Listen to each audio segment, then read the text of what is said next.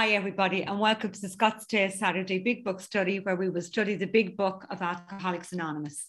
My name is Maria F., and I'm a recovered compulsive overeater, and I'm from County Dublin in Ireland. Please note that the speaker will be recorded for the duration of the study today. However, the question and answer sessions which follows will not be recorded. I will be hosting today's study. Our co-hosts today are Nancy J. and Suelle. If you've any questions or if you've any concerns during the meeting, feel free to contact either myself or either of the co-hosts. And you can do this by private message in the chat function. And if you can just please make sure to keep your microphone on mute at all times during the workshop, that'd be great. And in order that we can be all present with each other today, we ask that you refrain from making use of the chat function for the duration of the workshop. We will have additional time at the end of the workshop in order to exchange numbers for sponsorship, fellowship, and outreach. So please do stay with us for that. We'll stay in the line for about 15 minutes after the Q&A session. And now we will pass over to Harlan G. Good morning, Harlan. Morning, Maria. Thank you so much. I'm so happy to be here. Uh, summer has not lost its death grip on us as of yet. It is 93 degrees at 10 o'clock in the morning, going up to 106. So I'm hoping that by next Saturday, the 18th, summer will have kind of lost its death grip on us. I'm sure that that's going to happen very, very soon. And I hope it's beautiful. And I hope everybody is having a wonderful day, no matter whether you're listening to this on live as we're doing it on the 11th of September. Uh, or we're or you're listening on a podcast i hope you're doing well and if you are or not you're welcome here we are in the chapter To Employers.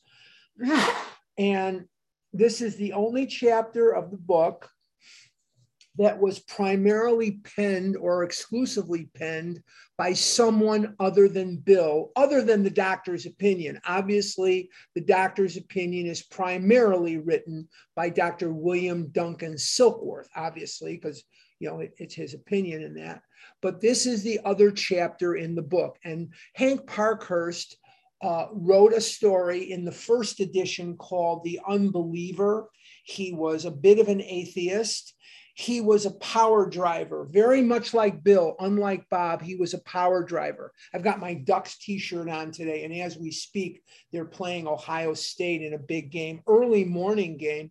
And uh, I unfortunately left the TV on and I can sort of hear what's going on. And I'm hoping, I hope I don't get distracted by it because I'm a big Ducks fan. But anyway, that be that as it may, um, Hank Parkhurst wrote this chapter, and Hank lived in Montclair, New Jersey, and he started a business called Honor Dealers. Honor Dealers was a business that they were selling car polish. You, used to polish your cars and you know wax your cars and so on and so forth. You don't see people doing that too much today. You want to get your car washed or you want that done, you go to the car wash, you come home, you're done and it's over. But in those days you did.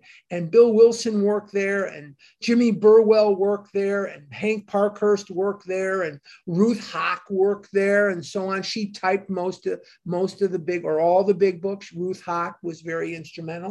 But uh, Hank was very instrumental in AA history for a lot of different reasons. But one of the reasons that Hank was so instrumental is Bill Wilson was offered a $1,500 advance on the book, and he was ready to take it.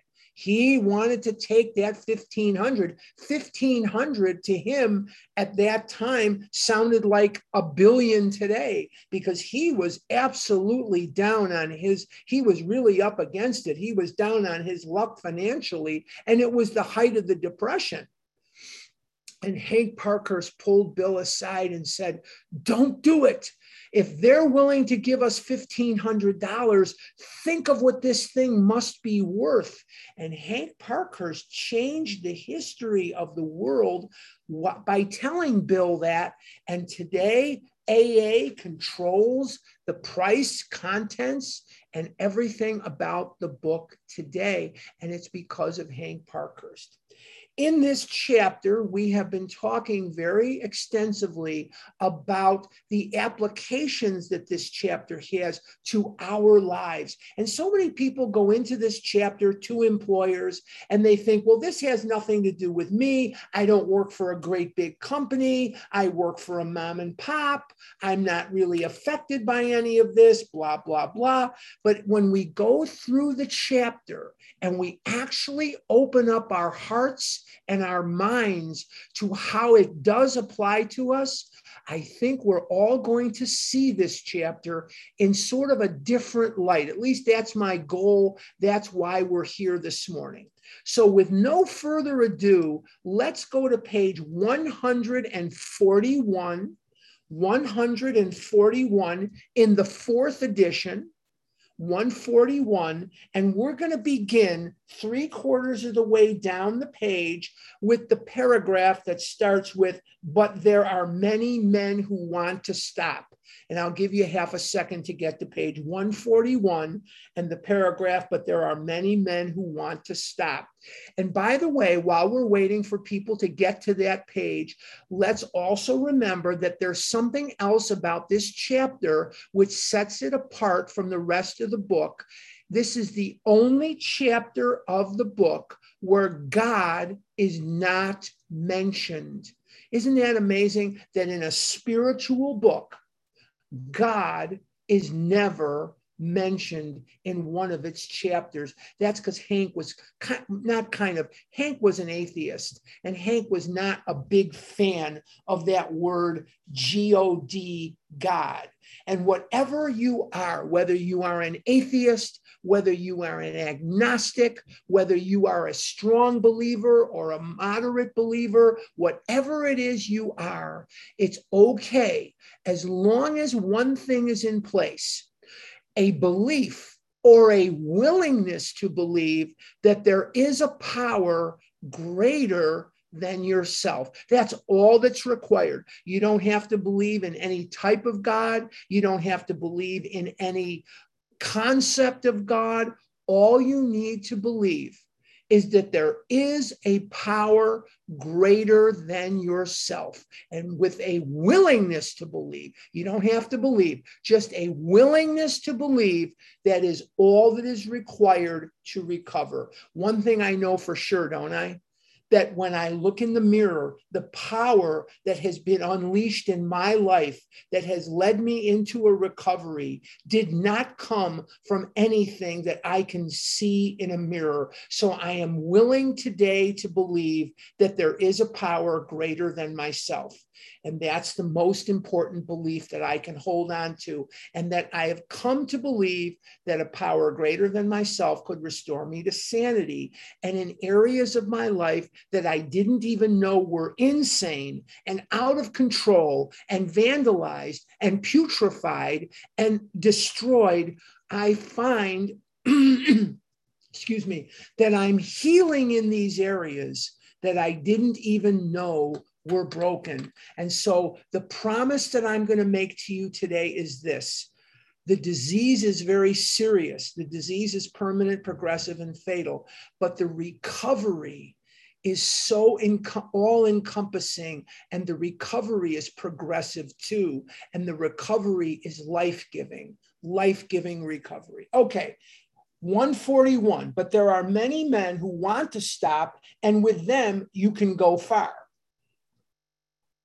let's stop right there. We've only done one sentence, but we're going to stop right there. And remember that this is sort of an annex, it's sort of an appendix to this 12th step. What does the 12th step say? It says, Having had a spiritual awakening as the result of these steps, we tried to carry this message, the message of the big book, to alcoholics. And then what is the third part of the 12th step? It says very simply, and to practice these principles, what are the principles? The principles are the steps in all of our affairs. And we have to wives or to the people closest to us. And then we have the family afterward, which are the people that are also very close to us, but not exactly in that tight knit spouse or that one on one kind of thing. And then we have the To Employers, and that's your work life. But let's apply this, if we can, to sponsorship. And it says here, but there are many men who want to stop, and with them you can go far. And one of the things that I hear all the time, I hear this every week of my life somebody will call me and they'll say, I have a sponsee and they do won't do this and they won't do that. And when i say to the sponsor let them go if they're telling you what they're not going to do unless it's they're not going to eat compulsively anymore or engage in compulsive eating behaviors like bulimia or, or, or restricting anorexia then let them go leave them alone. But it says here but there are many men who want to stop and with them you can go far. Good note for sponsorship. Let's continue your understanding treatment of their cases will pay dividends. And when you sponsor and when you find yourself being of service, real service to other human beings, what happens is your life, my life, starts to become tremendously enhanced. We're in, in vision for you right now. We're in the promises on page 83 and 84 of the big book, if you've been following in vision. And in those promises, it says, no matter how far down the scale you have gone, you will see how your will, excuse me, your experience will benefit others. You know, when I was young, I was tortured by this disease when I was young, I never went on a date. I didn't look like the other kids. I didn't feel like the other kids. When I was young, I dieted as best I could from age six on. By the time I was a teenager, I was emasculated physically and I was emasculated emotionally by this disease. And I was an object of ridicule and I was uncomfortable physically and I was uncomfortable emotionally I was very suicidal. I did not want to live in the world. I didn't see the point. I knew I couldn't live with the food and I knew I couldn't live without the food. And so I became very defeated in my attitudes toward life. I knew that if I dared to dream dreams, if I dared to fantasize about any type of future, that that future would be ruined by the food that I was going to eat and the fact that I was so fat. And the fact is, I could not stop eating. Now, why am I mentioning that? Why am I talking about that this morning? We're supposed to be having a nice morning and a nice meeting. Why am I talking about such dark, ominous things? The reason is because those very things, those very experiences have become my greatest asset because I can utilize those experiences to throw a lifeline, a life preserver. Do you remember what our magazine in OA was called? From 1960 to 2019, when they discontinued it. What is it? It's called the Lifeline. Why is it called the Lifeline? Because that's what we throw to one another. That's what we are to one another. And it's in that dark past in those nightmarish experiences that I find that I can be of maximum service to God and the people about me. So when we go through these chapters and when we go through these paragraphs into employers, we can see that not only does this apply to a bigger company, which most of us don't work for such big companies. I don't know all of you. Obviously, there's 113 of you. I don't know all of you, but I don't know too many of you that work for big, gigantic companies. Most of us work at smaller companies. Most of us work for companies where this would not be the case where it's you know so large so we can apply that in our sponsorship we can apply it in our lives no matter how far down the scale we have gone, we will see how our experience can benefit others. And in another part of the book that we read, it says your dark past can be, that's in the family afterwards. It says your dark past can become your greatest asset. Why is it an asset? Because it allows you to help other people. Let's continue. We're on 141. Perhaps you have such a man in mind. He wants to quit drinking and you want to help him, even if it be only a matter of good business even if it only be a matter of doing the right thing as a human being, you still want to help them. You still want to be of service to your fellow human being. You still want to be as much of a helper as you can. You now know more about alcoholism. What chapter do we study to learn more about alcoholism? I would recommend chapter three. I would, well, actually, I would recommend, let's, let's take that back. I would recommend the doctor's opinion, Bill's story. There is a solution and more about alcoholism, but concentrate so much on more about alcoholism. It really is a key chapter. And remember, that there are four books that framed the big book. These are the four books that were used to sort of put the big book uh, out there, and that is the book of James in the New Testament, uh, the Sermon on the Mount by Emmett Fox, The Varieties of Religious Experience by William James, and The Common Sense of Drinking by Richard Peabody. And what did Peabody teach us about the, about the disease of alcoholism? He teaches us once an alcoholic, always an alcoholic, the disease is permanent. The disease is progressive. What does that mean? it's progressive. It gets worse and worse and worse over time, whether I'm eating or not. I haven't compulsively overeaten in almost 23 years, but in the 23 years, my disease has gotten exponentially worse exponentially worse. Why does that apply? What why why if I'm not eating does the disease gets worse? Well, I'm older now. I'm 23 years older. And so my metabolism has slowed considerably in 23 years.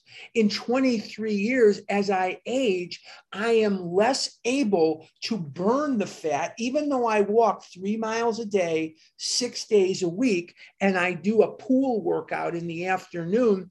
I am not able to burn calories, burn the food like I was when I was 17, 18, 19, 20 years of age. I will never be young again. I'm young at heart, as you can tell, because I have Donald Duck behind me, or sometimes Bugs Bunny or the Flintstones or something. I'm very immature when it comes to certain things, but I'm still 67 years old and I can't burn the food like I did. And the disease gets worse. If you remember the story about the man of 30, he did no drinking for 25 years, yet he was dead within four years when he picked up the liquor. So you can see in that story and other stories, the disease is permanent, progressive, and fatal. Permanent, progressive, and fatal back to the paragraph. You can see he is mentally and physically sick. We have a disease of the mind, the mental twist, and the mental blank spot. And we have a disease of the body, the physical allergy.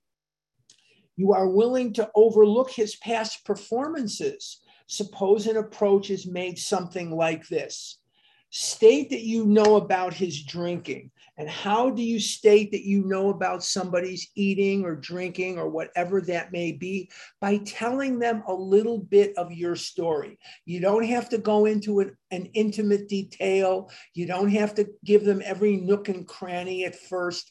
You just give them an idea.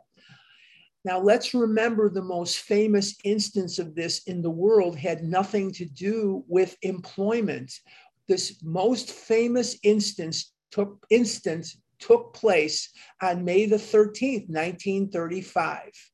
It was a Sunday, it was Mother's Day, and Dr. Bob wasn't feeling very good in Akron, Ohio that day because he was as drunk as a skunk the day before. And he extracted a promise from his wife, Anne.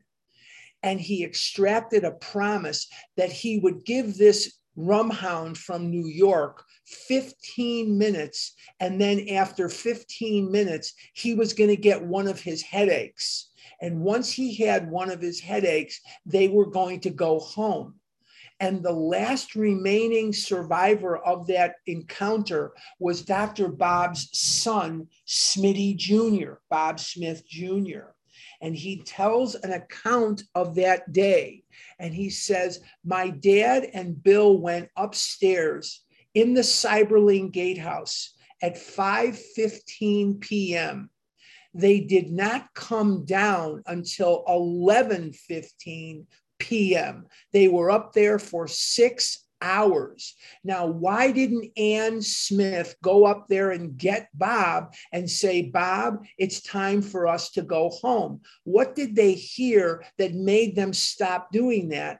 They heard their dad laughing for the first time in months. They said they had not heard dad laugh in many, many months. When you don't feel good, because you don't fit in your skin, when you don't feel good because you're farting and you have the diarrhea and you have the gas and you have the sour stomach, and when you don't feel good because you can't really fit in your clothes, they're on you, they're covering your body, but they just don't fit.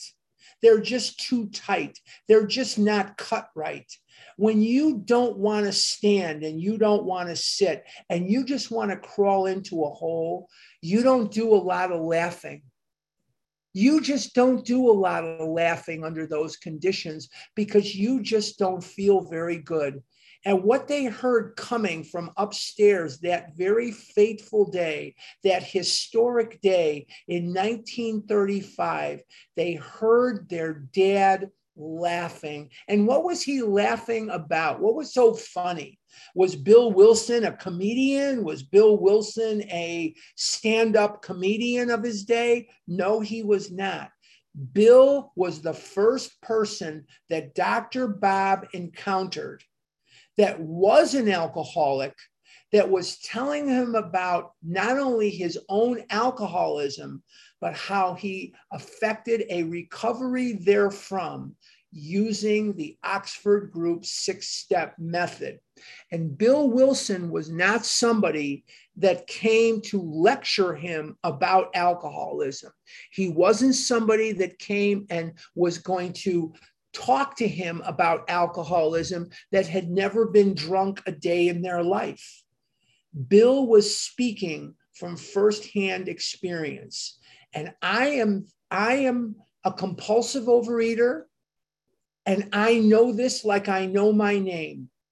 There are things that we feel and things that we see and smell and taste that a non compulsive overeater will never understand. You could bring them to a thousand meetings. You could talk to them until you're blue in the face about what it's like to have this disease. And until they have it, which they won't, they really don't understand. It would be, I used this example yesterday. I spoke at a meeting in Italy and I, I, I got invited actually to come back next Friday. But anyway, um, it would be as if I was blind from birth, God forbid. I was blind from birth, and you're trying to explain to me what the color orange excuse me, what the color orange looks like. You just can't do it. Where would you start? What would be your point of reference? There is no point of reference. And unless you are a compulsive overeater, you just don't get it if you're not anorexic, you're not bulimic, you're not a compulsive overeater, there is no point of reference for you. So it says here state that you know about his drinking. And the best way for you to show somebody that you know about their eating is to share with them little vignettes of your eating. And this is how you will bridge the gap. And the shortest distance between two people is a straight laugh. But remember this the new person, the person that's coming in, or the person that's on the struggle bus, the person that's been struggle, struggle, struggle, and they've been around sometimes for years. The one thing that will help them more than anything is not so much information, but identification identification is as important as any information. See, the doctor's opinion gives us beautiful information, but Dr. Silkworth can't identify with the alcoholic. Why not? He's a doctor and he's he worked at the Towns Hospital. He was the medical director there. Why can't he identify with the alcoholic? Because he's not an he was not an alcoholic. He's dead. He he was not an alcoholic. So Dr. Uh, not Dr. Bob, Dr. Silkworth has no point of reference with which to identify with his patient. But Bill Wilson, they were reluctant at first. They were very, and Bill writes of this, they were reluctant at first. But when Bill would go to the Towns Hospital and he would speak to the guys and he would speak to the, the, the guys there, he could identify with them and they could identify with him in ways that the doctors, the psychiatrists, the, the, whatever, the therapists, the counselors could not identify. Now, I am not knocking any professional. I am not knocking psychiatry. I am not knocking therapy. They have their, pl- I'm not knocking medicine, nothing. So please do not misunderstand me. Do not misunderstand me. I'm not knocking these things. But how is any member of a profession going to identify with us when they do not have the disease? And the answer is they can't. They can be extremely helpful in other areas.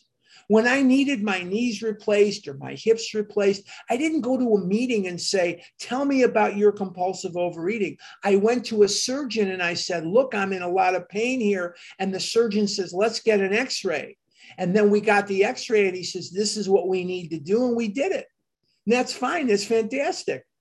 But when it says here, state what that you know about his drinking and that it must stop, tell them about your eating, your drinking, your drugging, whatever it is you're addicted to. I'm not, I'm not a drug addict, I'm not an alcoholic, but I can certainly speak with authority of what it's like to be a compulsive overeater. If I don't know much, I do know that. I may not be the smartest guy in the room, but I sure know what it's like to be a compulsive overeater, powerless over food. Let's continue. I'm at the bottom of 141, last two sentences here. You might say you appreciate his abilities, would like to keep him. Think of it in terms of sponsorship now, not so much the boss and the employee but cannot, if he continues to drink. A firm attitude at this point has helped many of us. Let's go back to page 96. Would you go back with me, please, to page 96? And I want to remind you that when the big book wants to tell us anything, it tells it to us repeatedly. It does not tell us important things just once. So keep your finger on page 142 or keep your pen in there or something to get you back there. But I want you to go back with me to page 96. It says at the top of the page, do not be discouraged if your prospect does not respond at once. Search out another alcoholic and try again. Notice it doesn't say keep nagging the person, tackle the person, tie them up, make them listen to some podcast. It doesn't say that it says search out another alcoholic. Now let's keep reading on page 96. You are sure to find someone desperate enough to accept with eagerness what you offer. We find it a waste of time to keep chasing a man who cannot or will not work with you. If you leave such a person alone, he may soon become convinced that he cannot recover by himself. To spend too much time on any one situation is to deny some other alcoholic an opportunity to live and be happy. One of our fellowship failed entirely with his first half dozen prospects. He often says if he had continued to work on them, he might have deprived many others who have since recovered of their chance. You know who Bill Wilson is talking about? Let's go back to page 142. Do you know who Bill Wilson is talking about when he says that the guy failed with his first half dozen prospects? And it was a lot more than a half dozen. He's talking about himself. He's talking about himself. Two thirds of the recoveries early on came out of Akron with Dr. Bob. They didn't come out of New York. Why not? Dr. Bob was a far better sponsor than Bill Wilson. What did Bill do wrong? He was going to sober you up, whether you wanted to sober up or not. He was going to force this down your throat. You know how it says in the traditions, we're a program of attraction, not promotion? The biggest promoter was Bill Wilson. He's going to promote this thing and he's dragging these guys off the bar stool in New York and he's taking them home. And poor Lois is feeding them and poor Lois is cleaning up after him. Bill knew he didn't have to do it, he just dumped that on his wife. But he's working on him and he's going to teach him about the Oxford group and he's going to have them down there praying on their knees and blah, blah. And they didn't want it. It says in Bill's story about Ebby, he came to pass this along to me, dash, if I cared to have it. But Bill wasn't going to hear that. His ego said, I'm going to sober up everybody. And he wasn't as good. A, if you look at the if you look at the stories in the first part of the book called the pioneer section of AA, the pioneers, most of the pioneers came from Akron. They did not come out of New York.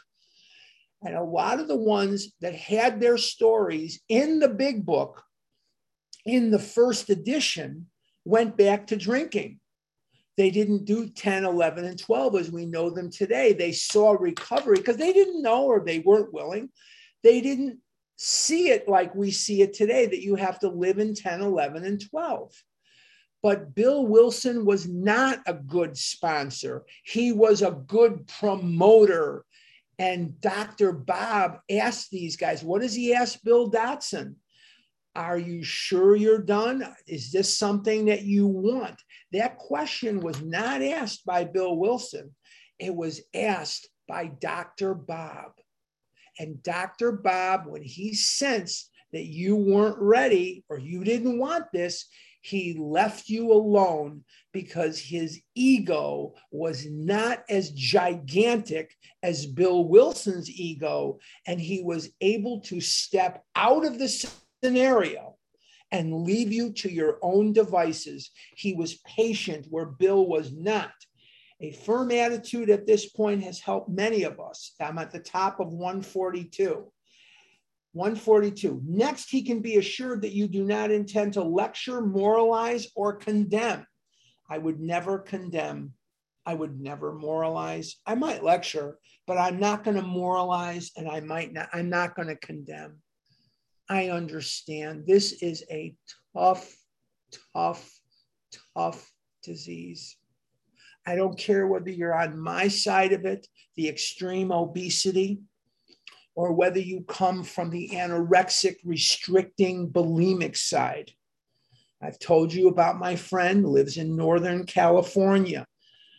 if I introduce you to this person, you would look at this person and you would say what I said. What the hell are you doing here? What are you here for? Well, they're the other side of the coin, the restrictor, the anorexic, the bulimic. There's exercise regurgitation bulimia, and there's laxative bulimia. There's three forms of bulimia. And then there's these the restrictors, the anorexics.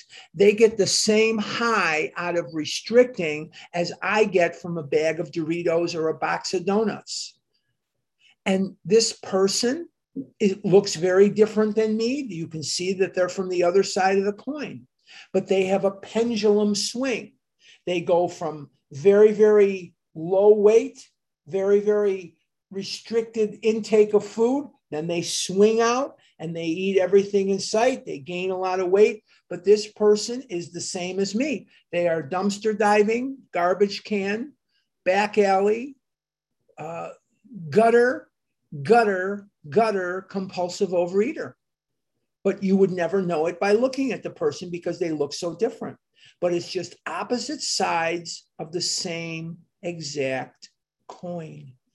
Garbage can, compulsive overeaters, dumpster diving, back alley, compulsive overeaters come in many forms, many shapes, many races, many religions, creeds, colors, and many, many different forms of the disease, many different aspects of the disease. But we are all bound together by the fact that we have a physical allergy and we have a twist of the mind. Very, very important.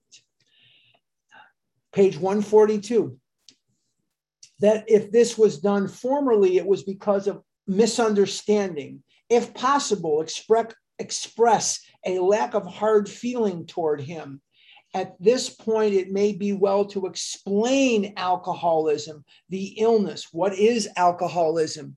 It is a twist of the mind where the mind is searching for the effect and the effect is that sense of ease and comfort that comes instantly by consuming certain foods. And those foods give us an instant feeling of peace. They give us an instant feeling of satisfaction. They give us an instant feeling of euphoria. But the problem with food is it has the least lifespan, the lowest lifespan of any addictive substance. You know, with liquor, these guys can stay drunk for long periods of time. With drugs, they can stay high for longer periods of time. But the high from food is a momentary high. And then the deplorable pall of remorse the, the deplorable pall of, of shame and guilt and horrible horrible dread starts coming in but by then it's too late because the physical allergy has now been triggered. And once that physical allergy gets triggered then you're going to eat more than you had intended to. And the more you eat the more you want the more you want the more you eat. And it's just endless. So does this chapter apply to me you bet your bottom that it applies to me. You bet your bottom that it applies to me because it's not just about a big company and one of its employees. It's about sponsorship. It's about living with this illness. It's about life when you are an addict and the understanding that we must give each other. Let's continue. Say that you believe he is gravely ill, is a gravely ill person with this qualification, being perhaps fatally ill. Does he want to get well? Ask that question. Does the person want to get well? I just finished telling you that Bill Wilson in New York was a much less effective sponsor. Now, did Bill Wilson lack an understanding of what you need to do to get sober? No. Did Bill Wilson know less about how to convey the information than Dr. Bob? No. Bill Wilson's problem was he didn't ask the question, does do you want to get well? And when we read in Alcoholics number 3, Bill Dotson, Bill will say that it was Dr. Bob that asked him do you want to quit drinking for good? And if you do, we have a way for you to do so. And if you don't, what did he say? We will leave you alone. Whereas with Bill Wilson, he he wasn't hearing that. He wasn't having that. Oh no, this guy's going to get sober. I'm going to take him under my wing and I'm going to get sober. I'm going to get him sober. Sorry. And what happened when Dr. when when Bill Wilson took some of these guys home? We had a guy in New York, uh, and he burned their home, burned their uh, mattress. He was a gambler, he was a bridge player, and he was Bill Cousins. he was a lawyer. Bill Cousins was in New York. He was a lawyer, he was a gambler, and he was selling their luggage and their clothing at pawn shops. They didn't know it. And one day they came home and he had committed suicide. He left the gas on and breathed in the gas and he he he died. Bill Cousins did that. And what did Bill never ask Bill Cousins that we know of? Hey, Bill, do you want to get well? You're giving a busted out gambler a roof over his head, food, free room service, and, and crap that he can go sell at a pawn shop. Of course, he's going to tell you everything you want to hear. He's going to tell you whatever you want to hear. But he didn't really want to get sober, did he? Now, there are mistakes that are made and there are people who lie, absolutely. But at least ask the question. The question is Do you want to get well?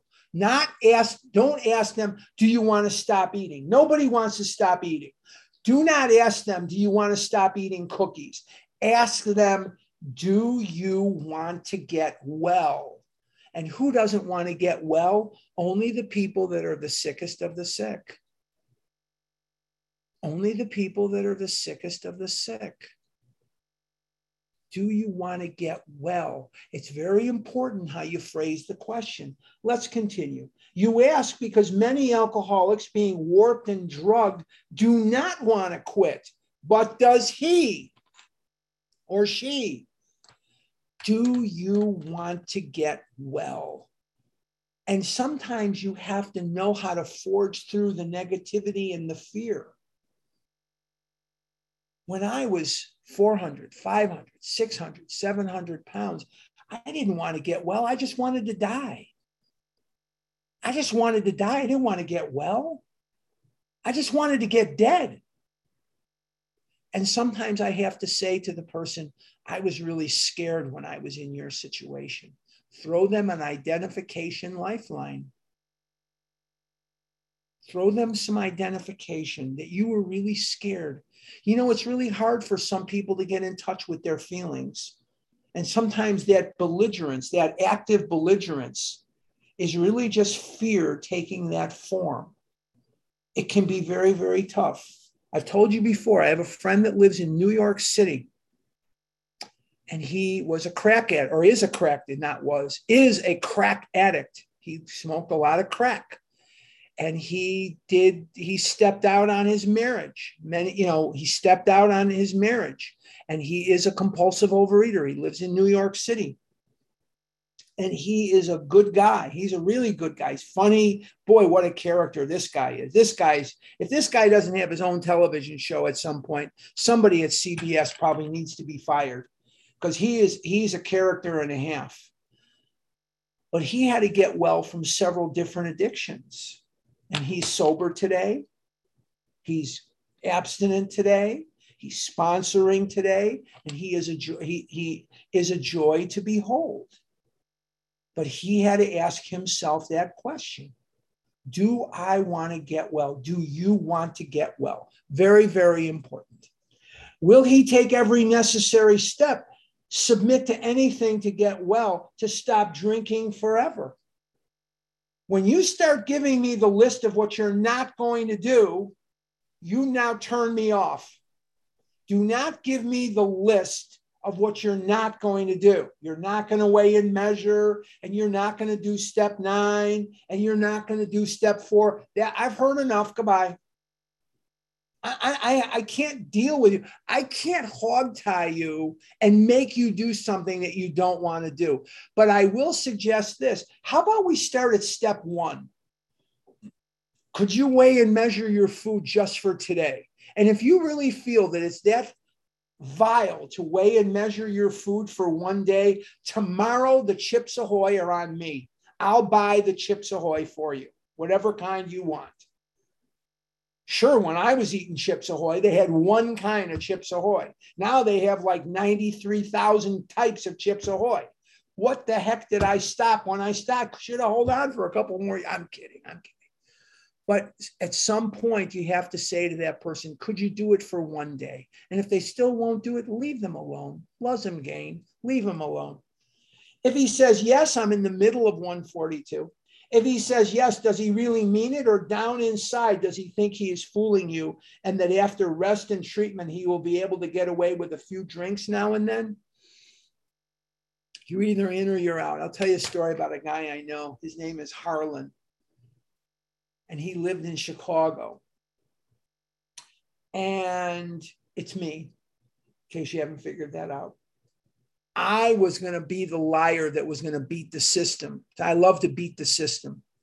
And what I said was, yes, I'm abstinent. Yes, I'm going to be abstinent. What I really meant was, I'm going to be abstinent six days a week. And every Sunday, I'm going to eat whatever I want. As soon as midnight comes on Saturday, I'm going to eat everything in sight until Sunday at midnight. And you're not going to stop me. And Sunday turned into Saturday and Sunday. And Saturday and Sunday turned into Friday, Saturday, and Sunday. You see where we're going with this, don't you? You're either doing this or you're not. You're either doing this or you're not. you're not, you can't bullshit a bullshitter. We are the best BSers God ever put on the face of this earth. We have BS detectors that are as sensitive as any instrument on earth. Why? Because we are hip to the BS. We have said the BS, we have heard the BS, and we are not in any way, shape, or form usually going to let the BS get by us. Here's what I do see, though and this is what I see. Let me just finish this paragraph and then we'll talk. We believe a man should be thoroughly probed on these points. Boy, I agree. Be satisfied he is not deceiving himself or you. You know what I see some in, in OA? I see this a lot. People who know the person is lying, but their codependency gets in the way and they don't want to believe what they know to be true because they want the person to like them. They want to be popular and they want to be well thought of. Let me let you in on a secret. If I don't call somebody on their BS, I am evil. I am not helping them. I am hurting them. The sociopath, the criminal mind, the criminal mind is immune from talk therapy. As a matter of fact, when the criminal mind, the killers, when they go into talk therapy, it actually can make them better criminals. If you've seen a, a, certain show that I really used to like, it hasn't been on for a long time, they talk about this quite a bit. And this is the same thing. A lot of people that are addicts know just how to say what you want to hear, but they're not doing it. You're not doing them any favors if you don't gently and lovingly call their cards. I had someone just the day before yesterday, the day before yesterday, someone who also lives in New York, different person, totally different person. And this person tried to convince me that a certain food was okay and I had to call them on it. It's not okay. It's loaded with sugar, loaded with chemicals, loaded with all kinds of stuff. And I had to call their cards.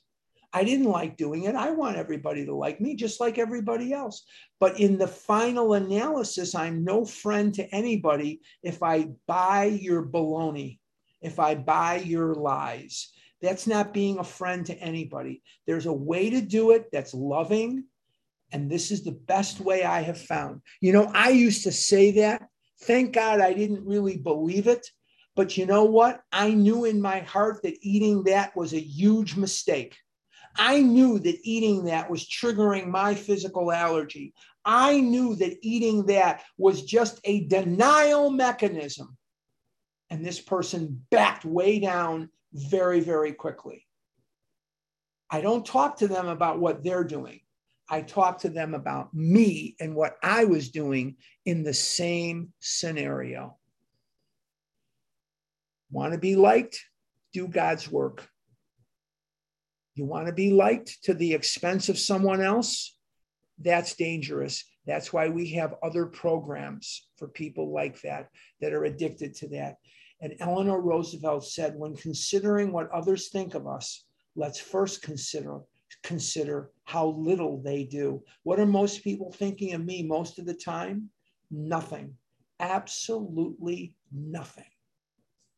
Whether you mention this book is a matter for your discretion. If he temporizes and still thinks he can ever drink again, even beer, he might as well be discharged after the next bender, which, if an alcoholic, he is almost certain to have. If you are a compulsive overeater and you're consuming allergic foods, you're not working the steps, it is not a question of if you're going to eat again, it is a question of when. And if you're eating allergic foods, you're already eating. I shouldn't have said it that way. You're already eating, but it's a matter of going crazy you know, going nuts with the food. That's going to happen. It is a certainty. Let's continue. He should understand that emphatically. Either you are dealing with a man who can and will get well, or you are not. Great sponsorship advice, boys and girls. Either you're dealing with somebody who wants to get well, or you are not. There's no middle ground here. Yes, some people need to be educated and some people need, you know, one thing I would suggest, and this is just me, one there's there's a couple of things I would suggest for any sponsor of a brand new person or a person that's coming off the struggle bus. I would have them listen to a podcast that is on the Los Angeles website and it's part of the OA birthday every year. It's always on Sunday because the guy that runs it is a very religious Orthodox Jewish person and he doesn't do it on Saturday. So it's always on Sunday morning and it's called the Sober Eating Workshop. And Adam is the guy that's in charge, Adam B., wonderful guy. Adam goes through in an hour or an hour and a half, I think. Um, he goes through a lot of stuff that new people and struggling people need to hear specifically about food. You know, I don't like food questions and when we get to the Q&A I always say don't ask me food questions and all that because I'm not qualified to know what you should and shouldn't be eating. I don't know. I'm not a nutritionist and I don't play one on television. But this workshop is remarkably good. It's really remarkably good. And I think anybody would benefit from listening to it. I don't know how to get you there. I'm not as adept on the computer as some, but all you got to do is go to the Los Angeles Overeaters Anonymous workshop. But I'm going to ask somebody if you could, maybe Maria, maybe Kathy M, maybe whatever, whoever, could somebody put that in the chat? Because we have had that in the chat before how to get to the sober eating workshop. And then there's a pamphlet that OA has. And you won't hear me touting OA literature very often, but I'm going to do it today. I'm going to do it right now. There's a pamphlet that used to be called or is called The Dignity of Choice, but then they changed it into something else. And I'm going to ask that same person uh, to please put a link to the OA.org. And these are food plans that can get you started. Uh, but that sober eating workshop really answers a heck of a lot of questions. All right, let's continue because as I see, we just don't have that much time left. Okay, if not, why waste time with him? This may seem severe, but it is usually the best course. After satisfying yourself that your man wants to recover, after satisfying yourself that your man wants to recover, first I want to hear words, then I want to see action very famous football coach who coached in Chicago. He was very famous guy. The the guy said, What you're doing is screaming so loudly, I can't hear what you're saying. Don't give me lip service. I've been around the block too many times and I've cut through too many of the alleys for that. You've got to show me action. Action. Okay. Wants to recover and that he will go to any extreme to do so. You may suggest a definite course of action. What is the course of action? Put down the food and work the steps. So if you're going to ask me during the Q&A, what's the course of action? It's put the food down and work the steps. What's that course of action? Put the food down and work the steps with a sponsor. Put the food down, work the steps. Any questions? Wait till question and answer, but I cannot imagine that there'd be any questions about this because it's so simple and yet it can be difficult. For most alcoholics who are drinking or who are just getting over a spree, a certain amount of physical treatment is desirable, even imperative. And what does that mean? Sometimes you got to just dry out. The matter of physical treatment should, of course, be referred to your own doctor, whatever the method, its object is to thoroughly clear mind and body of the effects of alcohol. In competent hands, this seldom takes long, nor is it very expensive. Your man will fare better if placed in such physical condition that he can think straight and no longer craves liquor. Now, see, we see very clearly. Remember, I told you about my friend in New York? I told you about my friend that lives in New York who used to smoke crack. I think we can all agree that smoking crack alters your mind. Can we all agree that eating sugar alters your mind? I know I'm on board with that. I don't think straight when I'm eating Tootsie Rolls. I can't think straight when I'm when I'm consuming sugar or I'm consuming my binge foods.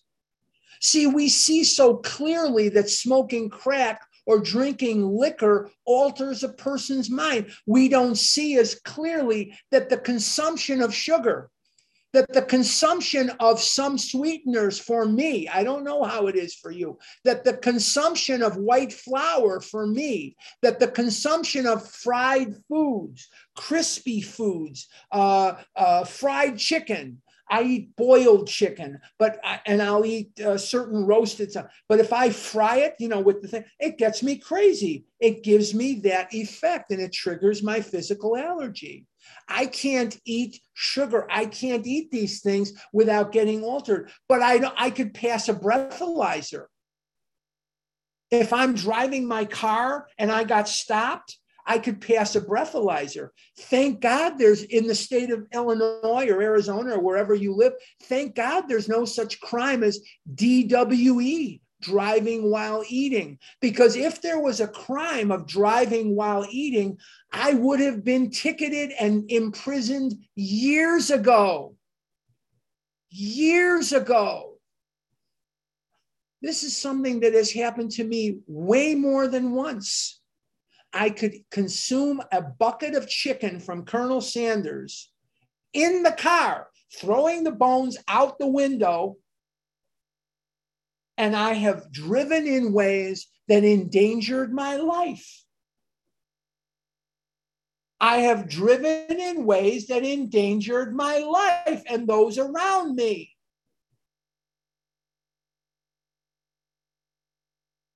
Not once, many times. Let's continue and let's finish this paragraph. If you propose such a procedure to him, it may be necessary to advance the cost of treatment, but we believe it should be made plain that any expense will later be deducted from his pay. It is better for him to feel fully responsible. I can't pay for your treatment, but what I can say to you is if you need that, do it. But you need two days of clean abstinence before we can get started. Let's see if we can finish the next paragraph. I think we can. If your man accepts your offer, it should be pointed out that physical treatment is but a small part of the picture. Stop right there. I'm not knocking treatment centers. Please don't come away and say Harlan said treatment centers are bad. Nope, I did not say that. Here's the problem with treatment centers as I see it over the 42 years I've been here. The treatment centers that, whether they're 12 step or not, and the ones that advertise we are not a 12 step center. God bless them uh, whatever you know I, I have no opinion on that. It's completely outside the scope of what i want to offer an opinion on. But here's the opinion that i do have. No matter what treatment center you go to Towns Hospital which is no longer there it's condos or or Bellevue or whatever it is you go to, if you don't work the steps, go to meetings, get a sponsor, and stay out of the food one day at a time after treatment, You're kidding yourself. You're kidding yourself. There are people on this Zoom call right now. I don't, I can't really go through here and see who's on here. I'm trying to think of what I'm going to say and I'm watching the and all that. I don't have the time or the interest to go through here to see who's on here. But I'd be willing to bet you of 121 people in this Zoom room right now, there are a minimum of five of you that have had bariatric surgery minimum of five that have had the surgery. What are you doing here? If you've had the surgery, you should be fixed, right? What are you doing? What are you doing here? The reason that you're here is that treated a symptom of the disease. I'm not knocking bariatric surgery. It has its place. I have no opinion on such things. None, zero. What I'm talking about is follow up, follow up. I'm walking during most of the vision meetings. And I love when I hear someone share, I'm doing 90 and 90. And I'm talking to myself as I'm walking. It's a good thing I never got locked up. And I say out loud, What are you going to do on day 121? What are you going to do on day 203? What are you going to do on day 309? because this is not a 90 day process. This is a lifetime process. Bariatric surgery has its place, psychiatry has its place, therapy has its place, diets have their place, treatment centers have their place. They're all good, they're all fine. It's what are you gonna do now that you're done with it? What are you gonna do now? Let's continue. Though you are providing him with the best possible medical attention, he should understand that he must undergo a change of heart. Well, what did Dr. Jung tell Rowland?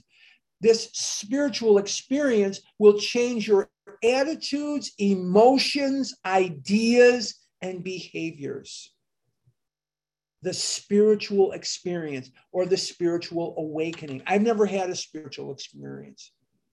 I've had a spiritual awakening of the educational variety. If someone knows how to have a spiritual awakening or, or experience without working the steps, then God bless you. That's never been my experience.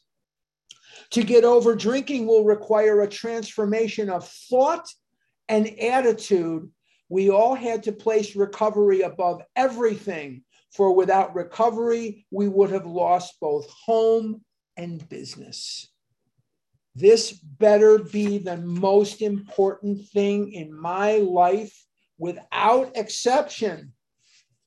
It there is nothing more important than this. Money is not important than this.